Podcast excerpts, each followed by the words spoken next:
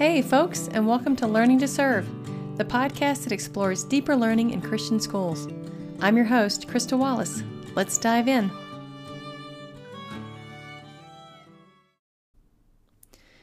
Today's guest is Dr. John Eckert from Baylor University. He is a professor of educational leadership, and he will be presenting on assessment and feedback at this year's CDL4. Let's listen in.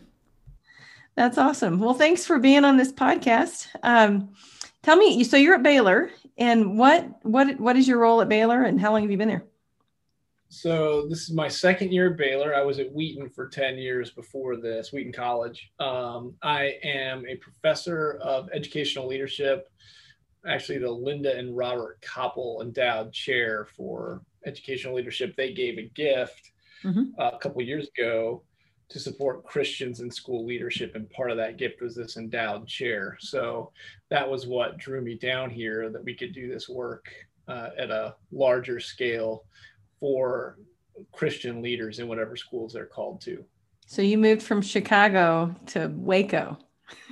I did, yes. And I'd never been to Waco until the interview. I'd never been to Baylor. I'd never been to Waco. So I'd seen a lot of it on Fixer Upper, but I'd never uh, actually been down here. So yeah, it was, uh, that was March of 2019 was the first time I'd been to Waco. So yeah, oh. it's, uh, it's been good, but it's great. The weather from oh. November oh. to May, it's beautiful. I mean, it's like yeah. it's cold today because it's only in the high 50s. Uh, so it's pretty great. From Chicago to Texas, you definitely get the better end of the stick for the winter down here. That's for sure. That is for sure. I'm from Texas. Actually, grew up about two hours from Waco in a community called Tyler, and then. Yeah. Uh, so from Tyler, grew up there, and then uh, went to A&M, Texas A&M, which is where I met my husband. So spent a lot of years in Texas and it is it is beautiful in the winter. It is awesome. It's not in the summer. It's hot.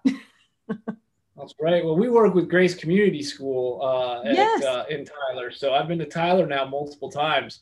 Had also never been there, and, but now I've been to Tyler. I think four times in the last year and a half. So no love kidding. Tyler. It's a beautiful um, area. And Grace Grace is amazing. Jay Ferguson, do you know oh, Jay? I know Jay. Yeah. Yes, and okay. Carla, and uh, and their their pastor Doug Clark is actually a, a, close friend of ours. So that's okay. That's fun. Okay. Yeah, great, great people there for sure.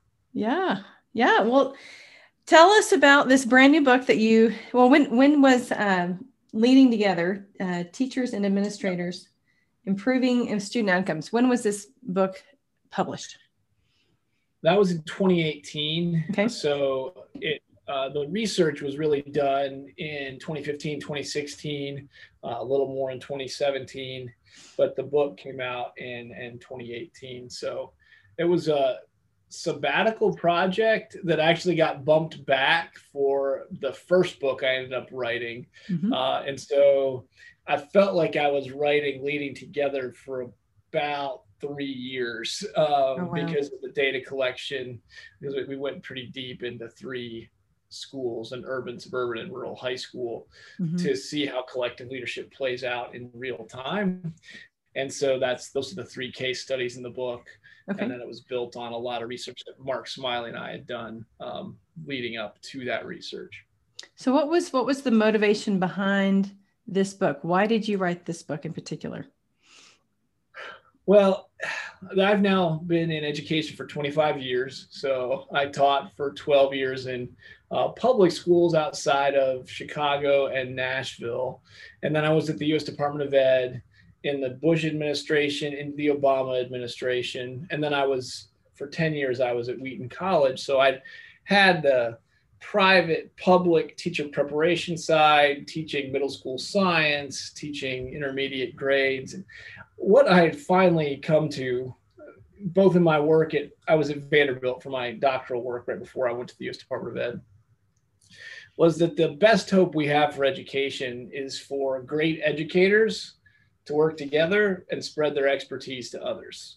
Because we can lament all of the issues, all of the family issues, the community issues, the societal issues that our students come to school with, but those students are our students. And so where can we make the most difference? Well, the research says the greatest school level factor on student learning are teachers. The second greatest school level factor is the administrator. So, hmm. how do we get teachers and administrators doing that work together? So, the argument that Mark Smylie and I were making in our research was that we need to be doing this work together, and leadership should be hmm. defined as work not as a position, not as a mm-hmm. personality, uh, because once we start defining it as the work, it becomes less about who the leader is and what the work is. Mm-hmm. And so then people step into the work. They're not stepping back and saying, hey, I don't think I'm the right person, or I don't have the authority, or I don't have the position to do that. Right. They just step in and do the work. And so we know in great schools that's what happens anyway. so there are, you know, 20% of that staff are pushing forward uh, the good work and the, the more effective the school is the broader that work is spread. So how do we start to see that operationalize? And so instead of just theorizing it we wanted to see it in practice. So we used some university of chicago data to find some schools that had pretty strong working conditions. They had to be above average. Mm-hmm. and then we found an urban suburban and rural high school thinking that they are the most complex structurally type of school in the K 12 world, mm-hmm. and making the argument that it's not just based on whether you're suburban, urban, or rural that you can be successful. And so that was the impetus for the book. Okay. So this was this all with public schools? Those uh, in that book were all public schools. Yes. Since then, we've been doing it. That's why was, we work with Grace. Uh, mm-hmm. They're part of a network improvement community in Texas, where we started taking some of these collective leadership principles that we had tested in the research and found in public schools and said, hey, if, if you can do this in public schools, shouldn't Christians be able to do this really well? I mean, you can look to the Trinity, you can look to the way Jesus led, you can look to so much scripture and say, hey, we should be good at this. And then if we have this bond in Christ, where we're all locking arms and doing this work to, as our pastor says, push back the darkness and spread light. Like, shouldn't we be doing this really well? So we, I made this pitch at the 2018 CESA conference where I was talking about the book and said, hey, if you're interested in doing this, let's get schools together and let's do this for three years. And so mm-hmm. Jay Ferguson um, came up and he said, Hey, I'd love to do this. And so we started networking some schools. And so uh, he had a list of six. I'm still working with four of them. Three of them have stuck with each other through the whole three year process. So uh, that's Prestonwood Christian, Grace, and the Woodlands uh, Christian Academy down outside of Houston. So those three schools, we meet every month um, virtually, and then we meet in person at least once a year.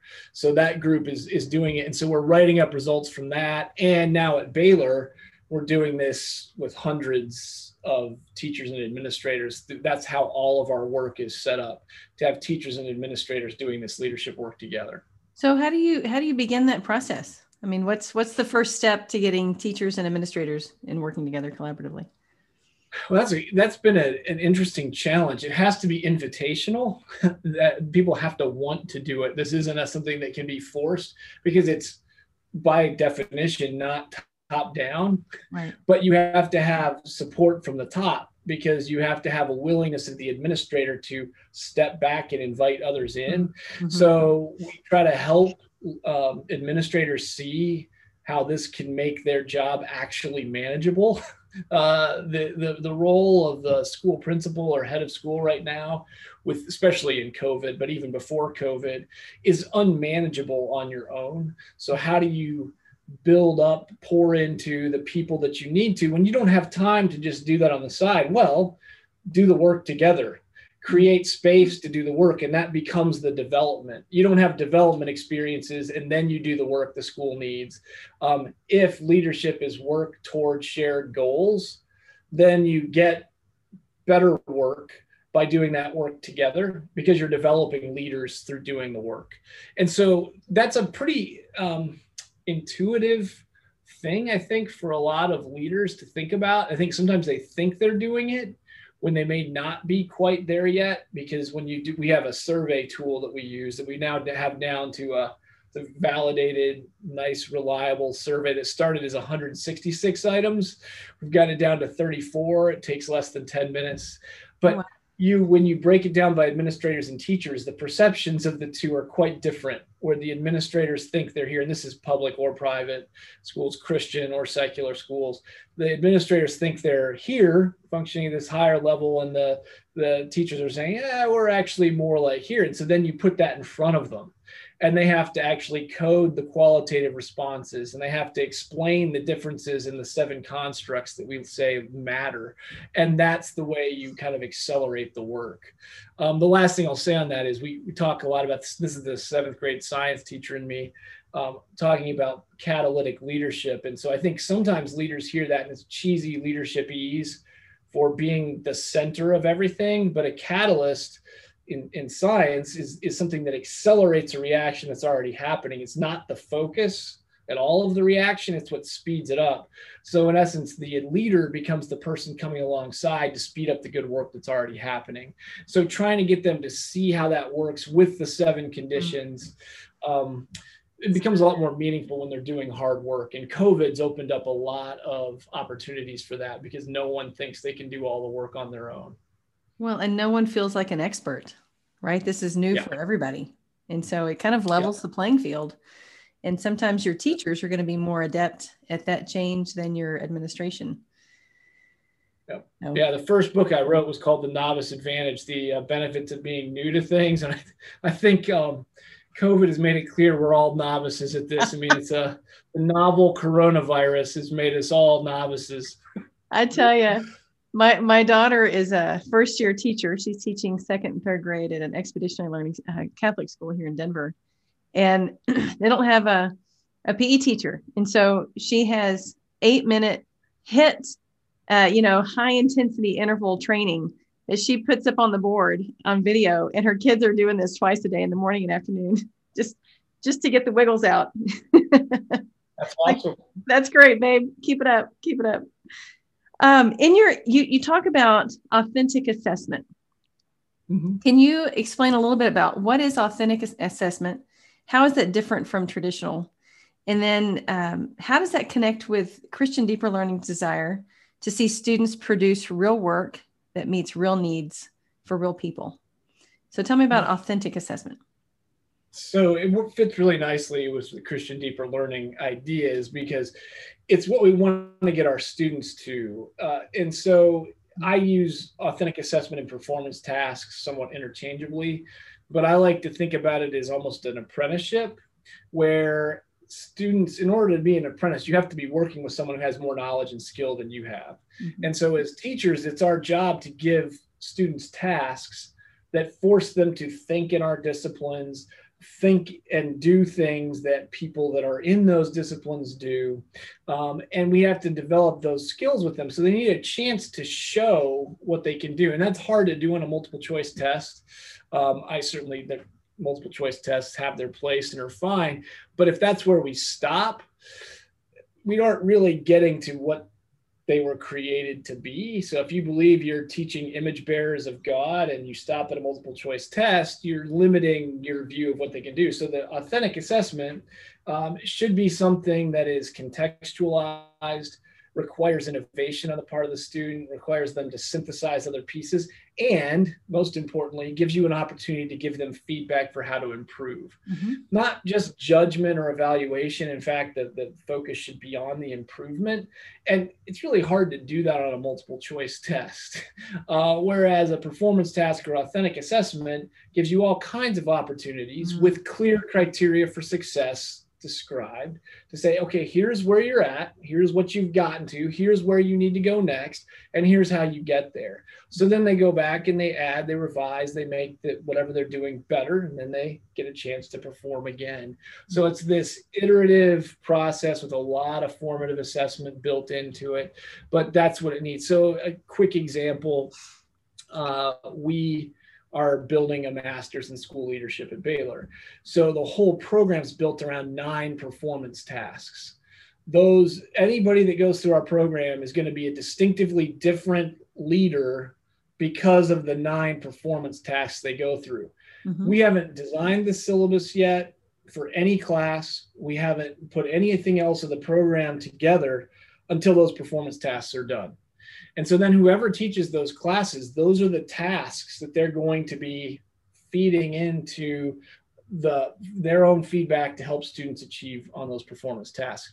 And so they're using improvement science in plan, do, study, act cycles to see how you can take curriculum move forward. So they're very authentic. They're not anything that you can do without a context.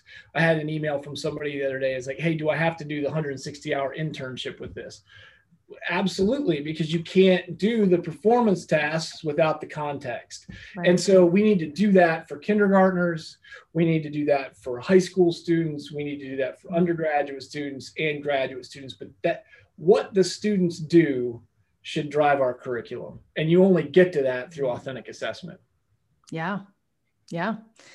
So my background, uh, so I started a school in the Dominican Republic that was an expeditionary learning school. Uh, we were one of the first faith-based schools to even try this model, and that was really that I was I was looking for a model that really challenged students to to to with authentic assessment. Give them something to create, give them something to do, so that our learning is serving someone outside of our classroom and even someone outside of our school community.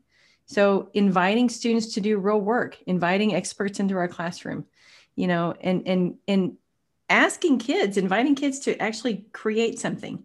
And our students, um, it was pretty cool. I mean, our students created all kinds of things like uh, a botanical garden on our campus. You know, they helped design a an amphitheater. Fifth graders, this was their math and science project. They helped design an amphitheater. Um, but just giving them a real task that they're because in our real world, when was the last time we took a multiple choice test? I mean, when was that the last? When did that measure our knowledge and our skills? No, it's we're create we're constantly at being asked to create something or lead something. So cool. No, I, expeditionary learning is perfect for authentic assessment because that's what it's designed around. The thing that I think sometimes will throw off teachers and administrators about EL and similar problem based or project based learning mm-hmm. is that the criteria for success are not clear. Yeah. So you'll have this cool project, you'll have this great outcome, like it looks cool, but then what did the individual student learn from that? And it's a little harder to point to. So, what I always encourage teachers that are bent this way, some people have to be kind of dragged into this way, and other people are like, yes, I wanted school to be like this. Um, to just be clear up front, whether you use a rubric or you just lay out what success looks like, to make that really clear up front. What are the yeah. skills and knowledge that you're assessing through the amphitheater project. So, you know, if that's a math and science project, you lay out clearly whether you have standards or not. You make it clear this is what you are going to be responsible for demonstrating knowledge on. We'll have this whole project. The amphitheater is really a huge piece of the assessment, but if you need to know what the kid knows and what the kid contributed, that just needs to be laid out up front so students understand it and they can explain to you yes. what the expectation is back. And that's where I think sometimes I get a little carried away with some of my projects where we'll get these great end things, but then I'm still not exactly clear how I really assess the individual student, whether it's graduate, undergraduate, or was my middle school science classroom. So, along that same vein, talk to me about student led assessment. Yeah. So, if we want our students to be, we use this term all the time, lifelong learners.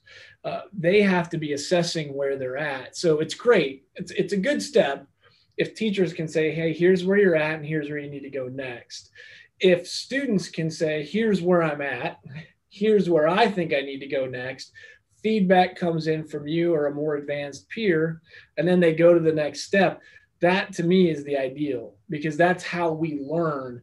I mm-hmm. know when I'm trying to learn something new, I don't want a big tutorial at the beginning. I want to get in, like I'm learning Adobe InDesign and Adobe Illustrator right now. And so I paid a student uh, for one hour of time a month, work study student. So it really didn't cost me anything. It didn't cost one, one hour on Friday afternoon to come in and look at my projects I'd done so far and give me feedback on what I needed to do to make it better. And she was super patient because I was terrible. That was a couple years ago. So I'm a little better now. I still could use her, but she graduated. Um, so that's to me what we want our students doing mm-hmm. working, asking for feedback, improving so they can demonstrate the progress that they've made. That's beautiful. How how have you seen this student led assessments implemented well in Christian schools? So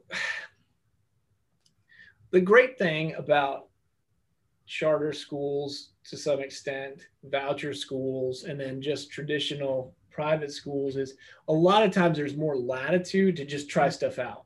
And so I would say I've seen a wide range of super successful to still figuring it out. And so I think the ones that are super successful have students that when you walk in, and I get to do this now. My favorite thing about being a professor is I get to just go and research places. So we're doing a study right now of 12 Christian schools around the country, and we're looking at sustainability, accessibility, and innovation. And so just hearing them talk about what their students are doing is amazing. And hopefully in the spring, maybe not till the fall, we'll walk into the classrooms and we'll see the students doing the work and talking about what they're doing. I will give one example from New York State. I was doing a study on STEM and how that supports collective leadership. I walked into on Staten Island, um, this school where uh, students were doing calculus three, and there were 34 students in this class doing calculus 3 i did not understand what they were doing. Um, i could not find the teacher in the room. Uh, the teacher was roaming around and so were other students talking through problems saying here's where i'm at. What do i need to do next? And it was just it was like there were eight or nine teachers roaming the room. I did finally figure out who the teacher was, but just sitting there talking to them about it mm. was amazing. And at lunch, I walked into a different group of freshmen in high school, and they were in this classroom, packed in this old hundred year old classroom with their lunches for math club. And I was like, So why would you give up your lunch for math club?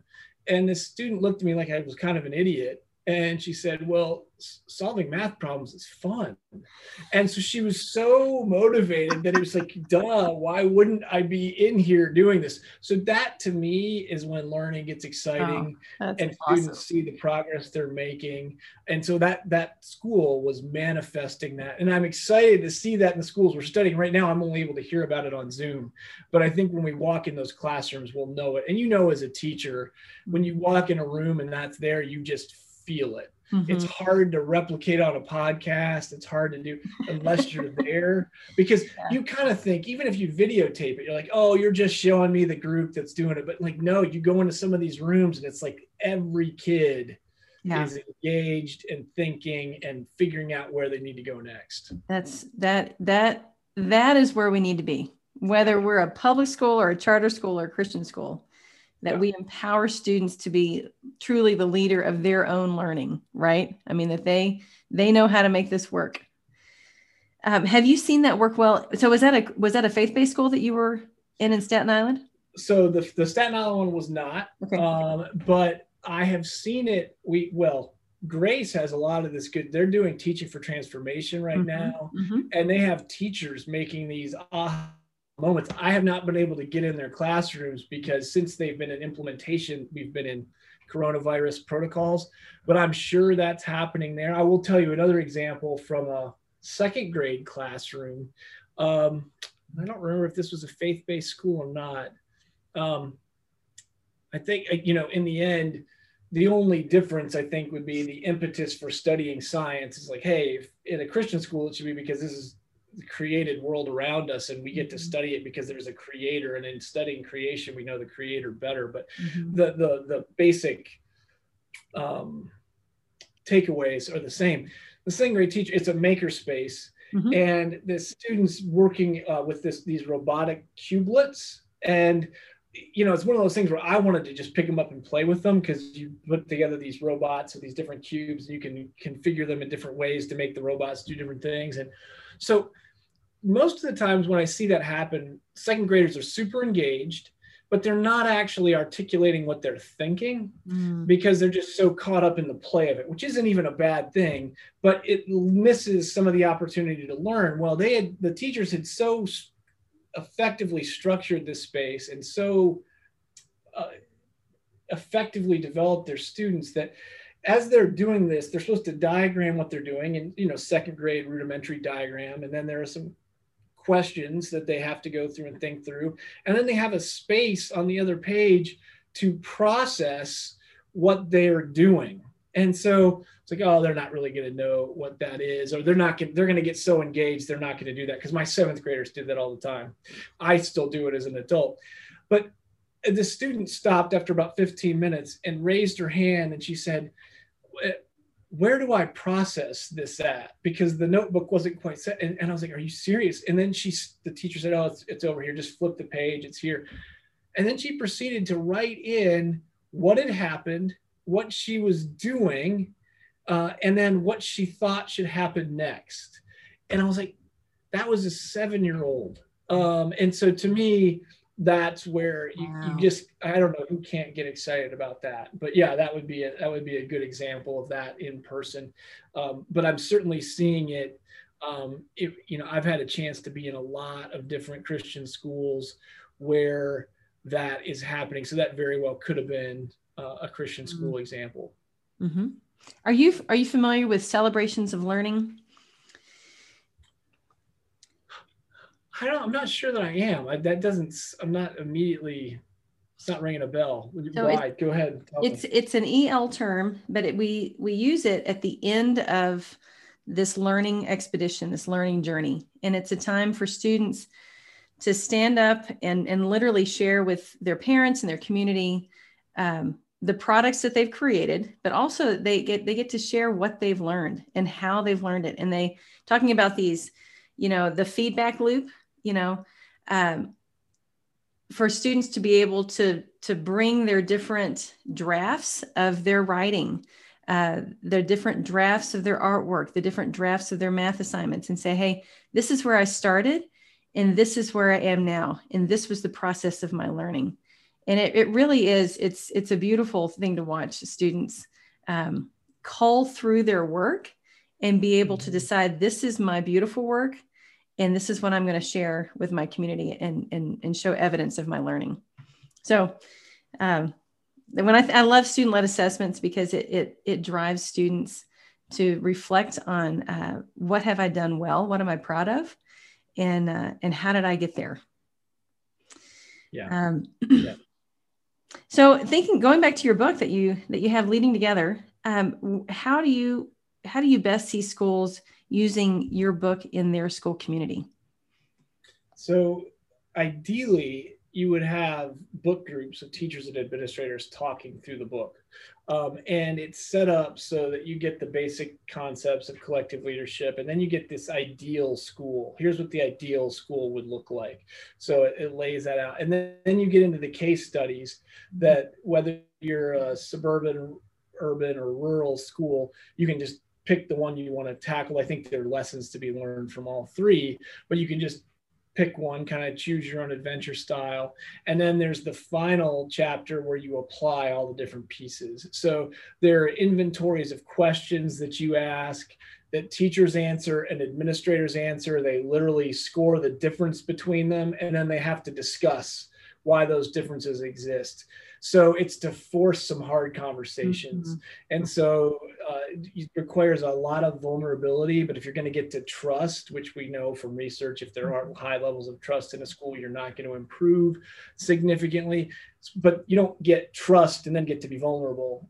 You have to force the vulnerability and then handle that well and then that builds trust and so it forces you into that and it gives you templates to have how to think through those pieces mm-hmm. tools for how to do the work uh, and then takes them deeper. Now that we're at baylor and we're running all of our stuff as collectively led things we kind of wrong foot people sometimes where they're they're thinking that they're going to come and they're going to hear some expert talk for 45 minutes to an hour and then they'll go hear the next expert talk and it's like nope bring your team you're going to work on an issue that you have and we start we started identifying common issues and we're trying to put schools together uh, so that christian schools can lead the way on some of these issues okay. um, so that you can move move it together so after two days you walk away with a pretty thorough thought exercise that's led to some plan that you then have to present to other people that are in similar kinds of schools that give you feedback and then you take that not to go back and implement at your school but to engage the rest of your community in because i'm super anti getting buy-in because to me that makes it sound like you have an idea that you're selling and everybody else has to get on board with when really collective leadership is about collective expertise. How do you get everyone's best thinking on it so you can move forward. Now, you don't need collective leadership for figuring out the bus schedule, probably. You don't need it for cafeteria duty. You don't, you, you may need some more people other than just you if you're the head of school or principal, but there are certain things, especially instructional issues, where the more expertise you can get in, the better the solution's going to be. Mm-hmm. So then you're not selling it it's literally a better option. And so we're trying to get people to work through the book that way. Now we're building all of our workshops that way. So they really are that workshops where you're doing work that you can then take back and accelerate the work that you're already doing at school, which has been challenging on virtually. But the great thing about virtual has been we've been able to pull, you know, well over a thousand school leaders over the last year together to work on redesigning classrooms and schools for environments that we can't imagine. And so that's been pretty cool over the last year. And so we've used collective leadership for that, not because we have all the answers, because like you said earlier, nobody has all the answers, uh, but collectively we have better answers. And yeah. so that's what we've been doing. That's awesome. Is this usually like a semester long uh, process or a year or two years or what, what's kind of your recommend your recommended so? In March last year, we started, we had these micro exchanges for a half an hour. Like, hey, we have this topic, let's tackle this because we don't know what's coming. Mm-hmm. Uh, so in April, those started. And out of that, it came like, hey, we need help with this. Can we do this over the course of a month? So we did month long engagements to do school redesign in May and June. And then the leaders there said, hey, we need to focus on classrooms. Can we do something that's really mo- mostly for teachers? Can we do classroom redesign? So we did that in July and had like over 400 teachers enroll in that.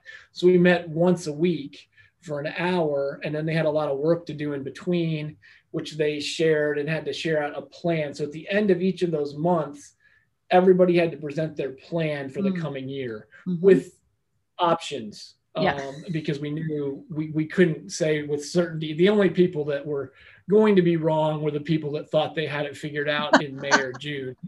Um, Make your so, plan and hold it loosely. that's it exactly, and to make multiple plans and hold them all loosely. And so, so we saw some really great work happening. Not because we at Baylor were saying, "Hey, here are all the answers." It's like, "Hey, we're bringing together the smaller, smartest Christian leaders we can." From all over the country and we're going to do that work as well as we can. And so that's the way it worked this summer. It was going to work in June as a two and a half day come to Baylor mm-hmm. and do this work in teams in yeah. person in this incarnational way. And we're eventually going to do that so that we, we can do that. And then I will say the last thing in July, we heard from our teachers like, hey, we'd love to do this through the course of the year because we know this is going to be uncertain. This is going to be hard. And so we've been meeting monthly on Wednesdays, oh, which awesome. we've now had to expand into two different hours because we couldn't make East Coast and West Coast all fit together. Uh, so we're doing that each month um, for an hour, an hour at a time, where we do give them like 15 or 20 minutes of some good content, some good research to think about around assessment and feedback. Mm-hmm. And then they actually are working on rubrics, criteria for success. This next month, they're bringing feedback they've been giving to students to try to refine that and make that better. And we'll do that through May. Now, that has proven to be very hard because they're so tired. Uh, they are so tired. So I cannot believe they get on for another hour of Zoom after either in-person mass teaching or online or a mix of mm-hmm. both but they've been unbelievably committed um, and so it's uh, it's we have not had the volume of people we had in the summer but yeah. to get 400 teachers to do that for a month in july i thought there's no way teachers after the year they went through are going to show up in july for this but i mean we had over 400 teachers show up for that which uh, is kind of shows the commitment that some of these christian educators have well and i think across the board people were just they they didn't know where to turn you know there was just yeah. like this I don't know what to do. So I am literally searching every possible expert I can because I need to be ready. I'm, I do not feel ready and I need to get ready. Yeah. So that's good. That's good. So if, but if, if we were in non-COVID world, this would typically be something that could be led through on a monthly basis as well.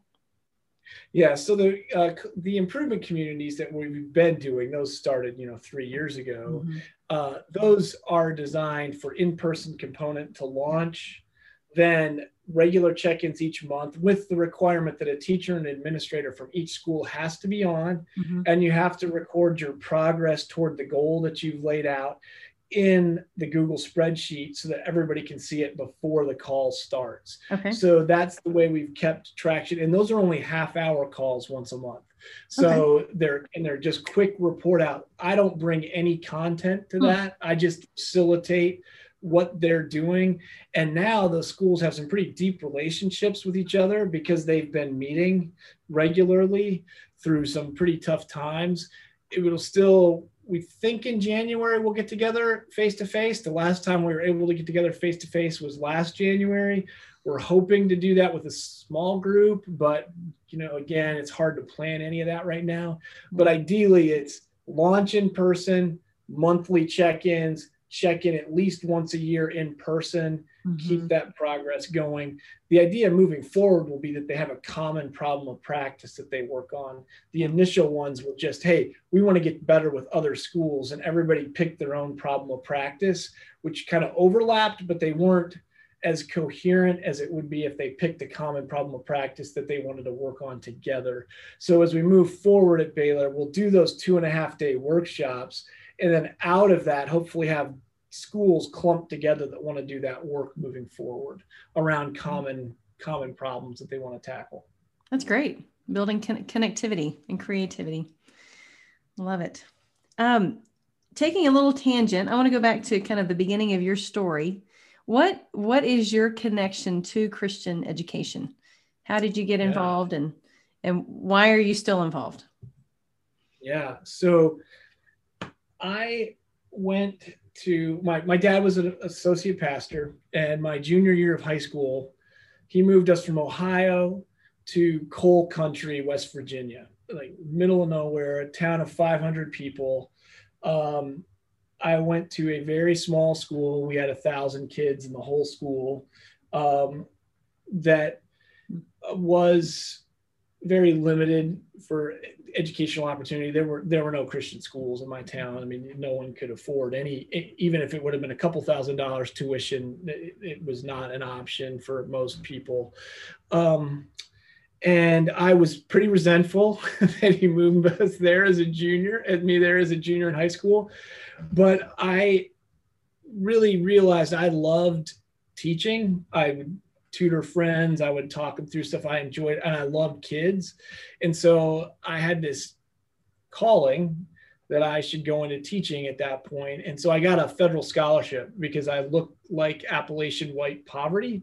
Um, and so I got a three year scholarship. That's as long as the federal program ended after my junior year of college that said I had to teach for two years uh, in public schools uh, as soon as I got out of college. So I had to do six years of service. And that was super helpful for me. I went to Wheaton College, and that place was an oasis for me because the integration of faith and learning was just in everything. And so I came to love Christian education through Christian liberal arts at Wheaton College. And I was trained how to teach there. Uh, I had this deep dive liberal arts education because I was going to be a K through nine educator. So at Wheaton, you have to take extra classes and everything so that you know your subject area when you have to be a generalist. And so I love. I, be, I think I became a learner in Christian liberal arts education, mm-hmm. and so I took that with me. Um, I taught in public schools because I, I, had to for the first six years um, and loved it. I mean, I think we need great Christian educators everywhere, but I never was able to really be explicit with my faith and why I did what I did. And so when I got the opportunity after the U.S. Department of Ed to go back and teach at Wheaton and prepare teachers for whatever context Christ was calling them to, like there's no better place to do that than at a place that's Christian liberal arts and has this integration of faith and learning woven into everything because it's the foundation.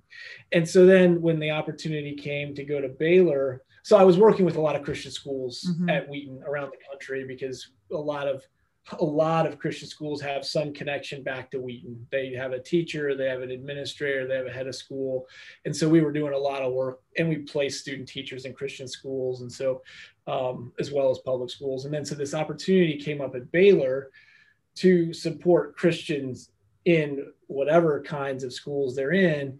That was a, a pivot from where Baylor had been traditionally, where it had served mm-hmm. public schools all not exclusively, but that had been the primary focus. And so this mm-hmm. gift made it possible to serve Christians in whatever place that they were in. And so that took the research we were already doing in the work with Christian schools, like the Texas Improvement Community had already started before I even knew mm-hmm. Baylor was going to have this position. So wow. God was kind of laying out this path, I think. And I gave the talk at CESA um, before I knew anything about Baylor. And the executive director, Matt Thomas of the center, was at that conference. and afterwards, he talked to me, and he's he he already kind of started to have the idea that like this is the guy we want to do this here. And so Tim Wiens was at, he's the head of CESA, uh, he was the started CESA, now he's at Mount Paran. He was on faculty at Wheaton with me and was a good friend. And so I'd started to get some of the organizational aspects of Christian schooling because it's fairly fragmented. Mm-hmm. Um, but then there are these kind of umbrella organizations that brings, you know, ACSI's out there, you, you know, you know, CASE is doing a lot of good stuff there and CESA does too. So I started to get more of a sense of what would be possible. So the chance to come down here really pour into Christian schools and Christian leaders and whatever schools they're in was very appealing. So I'd say that's the that may be a longer answer than you wanted, but that from no, West Virginia. High School to here is how it all uh, came about. That's beautiful. That's beautiful, and it, it's it's obvious that this is a calling that God has placed on your life, and I love that that you realize that even as a junior in high school you know, and now you are training educators. I mean, you are training, you are teaching the teachers and uh, training the next generation. That's beautiful. So you're you're presenting at our Christian Deeper Learning four CDL four in a couple of months. Uh, what material? What what can people expect uh, from from your teaching? Well, when you come, I mean, the facilitators in your school are going to be super helpful because you need to come with assessments you want to work on, mm-hmm. uh, with things that are as authentic as they can be. And I mean that in several ways authentic for students, authentic for you. It's not going to be perfect. If you've taught uh, for as long as many of us have, you know nothing's ever perfect, but that's the fun part of teaching. you can always make it better. And it might be really great for one student and not work for another one. And so then you figure out ways to make that work. And so come with things ready to work on. Mm-hmm. I want you to walk away from the end of the session with an assessment you're excited about, not because it's pretty or super polished, but because of what you think students might submit to you. I always say if you're grading assignments that you're not excited about, you need to do something about it. You're the professional in the room. Figure out a way to make that something where students are expressing things that you're excited to see. Like, I want assessments to be a celebration of what students know and, and are able to do. And so come ready to do that. So we'll lay out how to create those authentic assessments, what they are, what they look like, how to lay out criteria for success, how to give feedback for improvement so that by the time they're done, they're doing things that maybe even you couldn't fully imagine, but you've laid out a scaffold that makes it clear to them for how to get where you think they need to go. And then if they go beyond that, eh, just praise the Lord for that. So. That's awesome. Well, we're excited uh, to to to learn from you in our CDL four, and um, I just want to thank you for joining me on Learning to Serve today. Um, do you have any parting words of wisdom you want to share with our audience? No, well, thank you for your time. I really appreciate everything that you and Dan and Stephen are doing. I, I think you know expeditionary learning well, and there I, I wish more of that would permeate the atmosphere. But again, when we start with Christ and that's where we begin, there's so much that we can do together. And so I don't think there's a better place to start than with Christian deeper learning. Yeah, that's right. Thank you. And this is so much more of a, um, a movement. I mean, it really is a movement uh, with our schools. I'm really just trying to expand um, what school can be, right? Instead of just perpetuating what it's always been. So, mm-hmm. thank you. Hey, thanks for joining us this week. If you enjoyed today's podcast, I invite you to share this with a friend and give us a five star rating wherever you find your podcasts. I also invite you to visit our website at ChristianDeeperLearning.org. Check out CDL4, the professional development that is available right now for your school staff. CDL4 offers a great opportunity to explore what deeper learning means for your Christian school. Remember this quote from Howard Hendricks Christian education is like a bomb with a long fuse. It takes a while to go off.